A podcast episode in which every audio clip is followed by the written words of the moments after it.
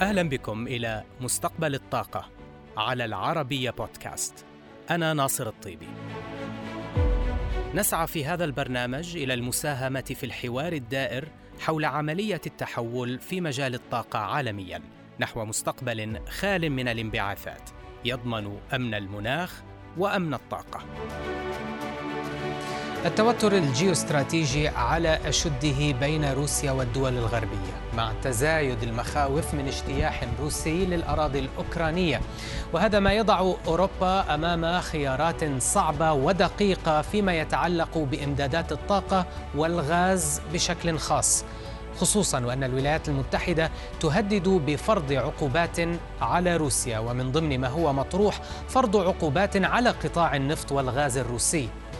تستورد أوروبا كميات هائلة من الغاز الطبيعي تتجاوز 560 مليار متر مكعب سنويا. ثلثها تقريبا يأتي من روسيا. هذا الغاز حيوي جدا فهو يستخدم لمعامل الكهرباء والمصانع والتدفئة. الاعتماد الأكبر لأوروبا هو بالطبع على واردات الغاز عبر الأنابيب.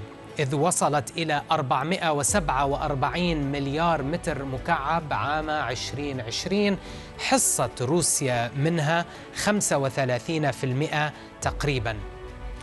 هذا الرسم البياني مهم جدا لنعرف ماذا جرى في الأسابيع القليلة الماضية في ظل التوترات على الحدود الروسية الأوكرانية.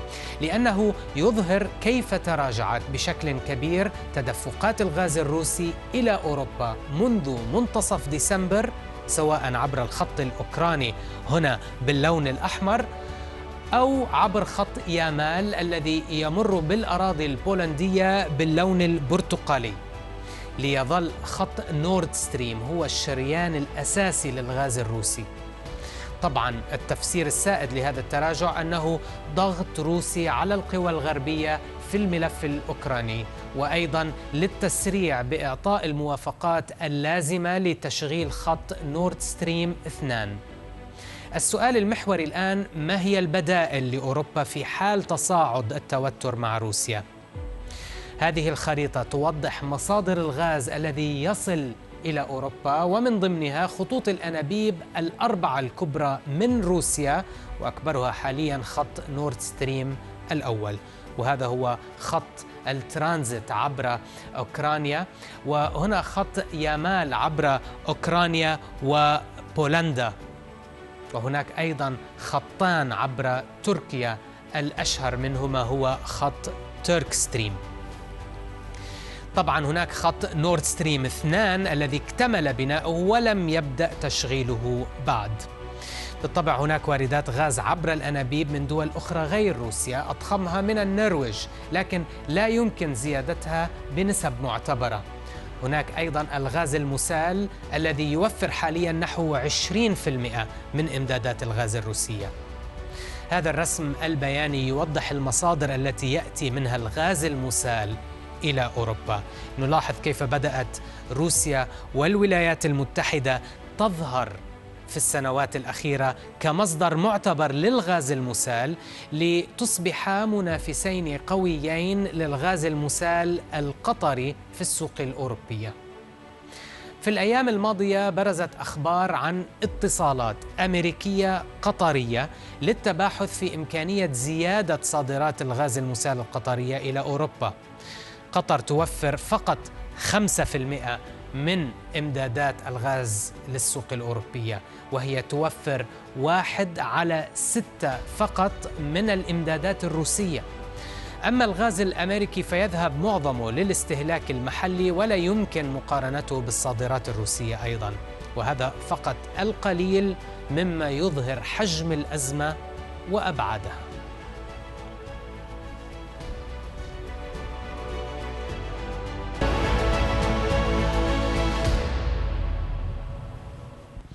أزمة أوكرانيا لا يقتصر تأثيرها على الغاز بل يمتد إلى النفط. ونرى كيف اخترق خام برنت حاجز 90 دولار يوم أمس بعد أن كانت قرب ال 65 دولارا قبل شهرين فقط. عوامل عديدة تراقبها أسواق النفط لعل أبرزها التكهنات باحتمال فرض عقوبات على قطاع الطاقة الروسي. والطلب القوي الذي تقول وكالة الطاقة الدولية أنه فاق كل التوقعات في الربع الأخير من العام الماضي إضافة إلى عدم تمكن بعض دول أوبك بلس من زيادة الإنتاج إلى المستوى المستهدف فهل ستقود هذه العوامل الأسعار إلى مستوى المئة دولار للبرميل؟ طرحت هذا السؤال على أحمد مهدي الباحث الزائر في معهد أكسفورد لدراسات الطاقة لنتابع بماذا أجاب. من زاوية الطلب نرى أنه منذ العام الماضي لم تحصل السوق على إمدادات كافية وكان هذا جليا من خلال السحب المستمر والمتواصل الذي بدأ منذ الربع الأول من العام الماضي 2021 والذي تراوح بين مليون ومائة ألف برميل يوميا إلى مليون ومائتي ألف برميل يوميا. وعلى الرغم من بدء مجموعة أوبيك بلس بزيادة إنتاجها منذ صيف العام الماضي ازداد الشح في السوق.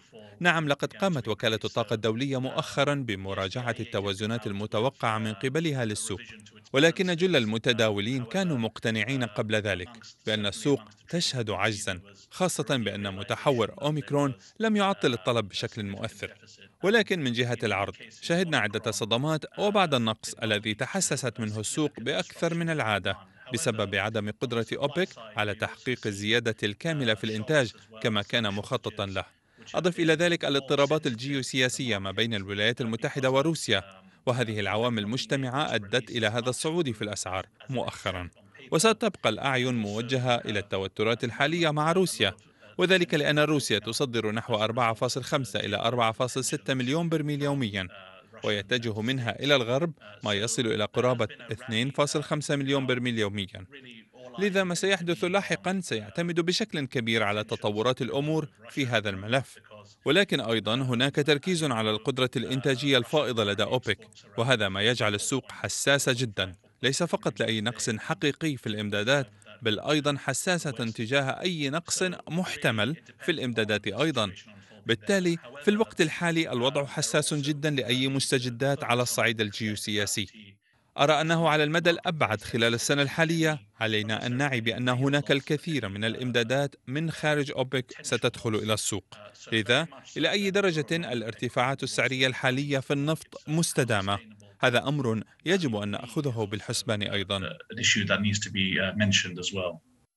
من جهة أحمد القدرة الإنتاجية الفائضة لدى تحالف أوبك بلس في انحسار كما أشرت وأيضا آه، العديد من أعضاء المجموعة غير قادرين أصلا على زيادة إنتاجهم إلى مستويات الكوتا المتفق عليها. من جهة أخرى هناك عدد من التطورات الجيوسياسية التي تشهدها الأسواق والتي جئت على ذكرها. كيف يمكن لهذه العوامل أن تؤثر على قرارات أوبك بلس هذه السنة هذه السنة التي من المفترض أن تشهد التخارج من تخفيضات الإنتاج التي تمت خلال الجائحة بشكل كامل بحلول شهر سبتمبر القادم بحسب الخطة الحالية. The current situation with spare capacity is such that um, بالنسبة للقدرة الإنتاجية الفائضة الوضع هو كما يلي مع استمرار مجموعة أوبك بزيادة إنتاجها بواقع 400 ألف برميل يوميا وعلى الرغم من أنها فعليا تنتج أقل من ذلك فإن القدرة الإنتاجية الفائضة ستتراجع خلال السنة الحالية 2022 بعض التقديرات تتوقع لها أن تتراجع إلى نحو مليوني برميل يوميا بحلول منتصف السنة الحالية. من جهة أخرى النمو في الطلب قد يصل إلى نحو 3.6 أو 3.7 مليون برميل يوميا. بالتالي الطلب على الخام السعودي تحديدا سيزداد. على الصعيد الجيوسياسي الكثير مقرون بتطورات التوترات الأمريكية الروسية لأنه حتى لو فرضت عقوبات اقتصادية خفيفة على روسيا فهذا سيكون له تبعات على مصافي التكرير التي تشتري خام اليورال الروسي إما بالدولار أو باليورو. بالتالي هذا سيؤثر على تدفقات النفوط وبالمناسبة فإن روسيا لا تصدر الخام فقط بل المشتقات النفطية الأخرى مثل ال fuel oil إلى الولايات المتحدة. لكن في حال تم وقف صادرات النفط الروسية بشكل كامل بسبب العقوبات فهذا سيشكل مصيبة بالنسبة لمجموعة أوبك بلس وقدرتها على إدارة السوق من ناحية الإمدادات. لأنها ستمحي تقريبا معظم القدرة الإنتاجية الفائضة للمجموعة وتعقد مسألة استخدام أدوات إدارة السوق.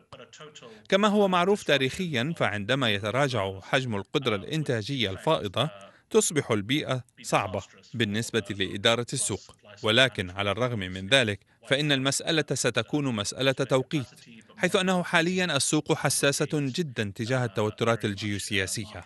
ولكن مع ارتفاع حجم الإمدادات من خارج المجموعة خلال الأرباع المقبلة للسنة الحالية سيخف تركيز السوق على حجم القدرة الإنتاجية الفائضة. في وجه مطالبات الولايات المتحدة تجاه السعودية لزيادة إمداداتها من الخام في الأسواق بأكثر مما نصت عليه خارطة الطريق التي اتفقت عليها أوبك بلس في يوليو من العام الماضي. الرد السعودي كان واضحا بأنها لن تزيد حصتها على حساب حصص الأعضاء الآخرين وهذا أمر مهم جدا عندما نتحدث عن آليات القدرة الإنتاجية الفائضة وكيف يمكن لها أن تتحرك؟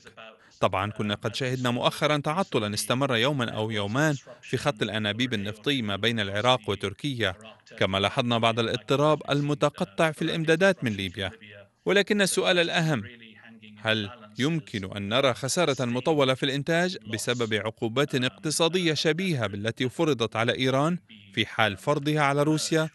أتصور بأن هذا الأمر كفيل برفع الأسعار إلى ما فوق المئة دولار للبرميل حقا أثر السحوبات من المخزونات الاستراتيجية التي قادتها الولايات المتحدة تلاشت بشكل سريع في الأسابيع الأخيرة.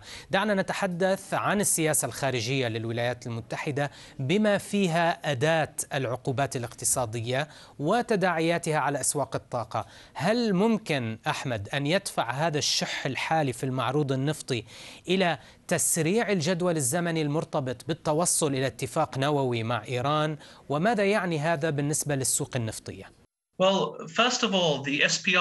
اولا السحب من الاحتياطات الاستراتيجية الذي تم نهاية العام الماضي برهن على محدودية قدرة التدخل السوقي الأمريكي للتأثير في الأسعار حيث أن هذا النوع من السحب لا يستخدم أصلا إلا في حالات الطوارئ وليس للضغط على الأسعار كما أن التنسيق بين الولايات المتحدة والصين ودول أخرى أظهر بوضوح أيضا عدم فعالية هذه الأداة ليس فقط من حيث كمياتها بل أيضا من حيث توقيتها.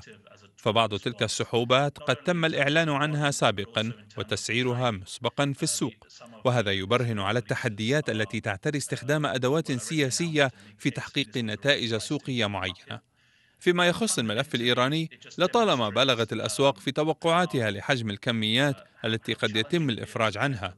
وقد أصبح اليوم واضحا حجم الكميات المحظورة من الخام الإيراني الذي يدخل إلى السوق. متنكرا على أنه خام ماليزي أو عماني أو أنواع أخرى. وهذه الكميات معظمها ينتهي به الأمر في خزانات الموانئ الصينية من دون أن تعبر الجمارك الصينية. وأكثر التقديرات دقة تضع حجم الصادرات الخام الايرانيه العام الماضي عند نحو 680 ألف برميل يوميا.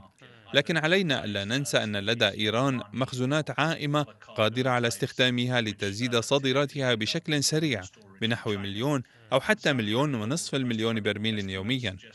إلا أنه أعتقد بأن الأمور كما تبدو اليوم في الأسواق في ظل الشح في الإمدادات وفي ضوء تآكل القدرات الإنتاجية الفائضة إلى جانب العوامل الجيوسياسية كلها تشير برأيي إلى أننا قد نرى سماحا أو إعفاء مؤقتا لإيران من العقوبات لأنه يمكن تنفيذه بسرعة وبجرة قلم من الرئيس الأمريكي. وهذا قد يفسح المجال أمام بعض حلفاء الولايات المتحدة للسماح لهم باستيراد كميات محددة من النفط الإيراني تحد من ارتفاع صادراتها ليبلغ النمو عند نحو 500 أو 600 ألف برميل يوميا كحد أقصى وهذا فقط للخام.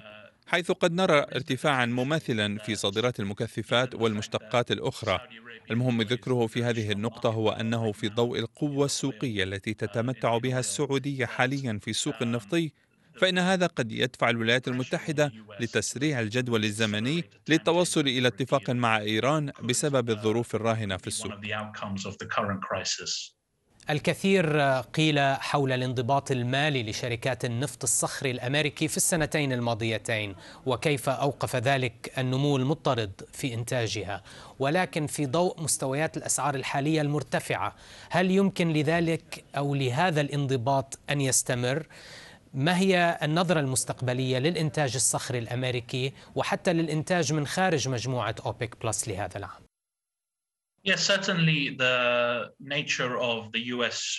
طبيعة رقعة النفط الصخري الأمريكي قد تغيرت بشكل كبير اليوم عما كانت عليه قبل الجائحة حيث أعتقد أن إحدى أهم خاصيات العام الماضي هي الاستجابة المكتومة للنفط الصخري الأمريكي في ضوء ارتفاع أسعار غرب تكساس إلى 70 أو 80 دولارا للبرميل والتي شكلت نحو ضعف مستويات كلفة التعادل للعديد من المشغلين الأمريكيين. لكن هناك بعض الخصائص التي ستحدد سرعة نمو الإنتاج الصخري الأمريكي خلال العام الحالي وما بعده.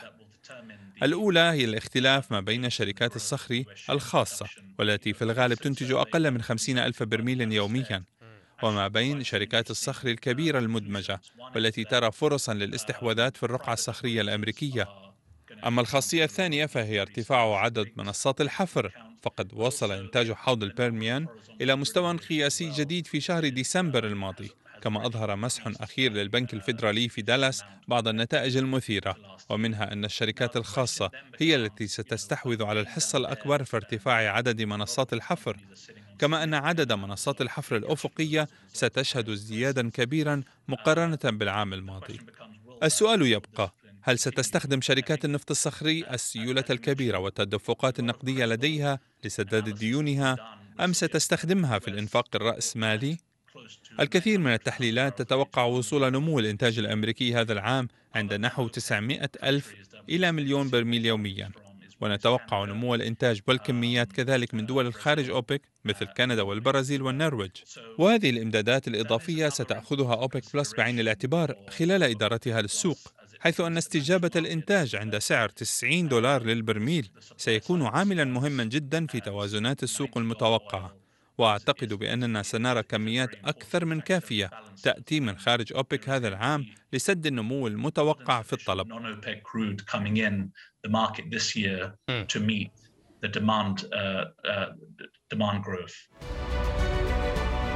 بهذا نصل إلى نهاية حلقتنا لهذا الأسبوع. نلقاكم الأسبوع المقبل في حلقة جديدة من مستقبل الطاقة على العربية بودكاست.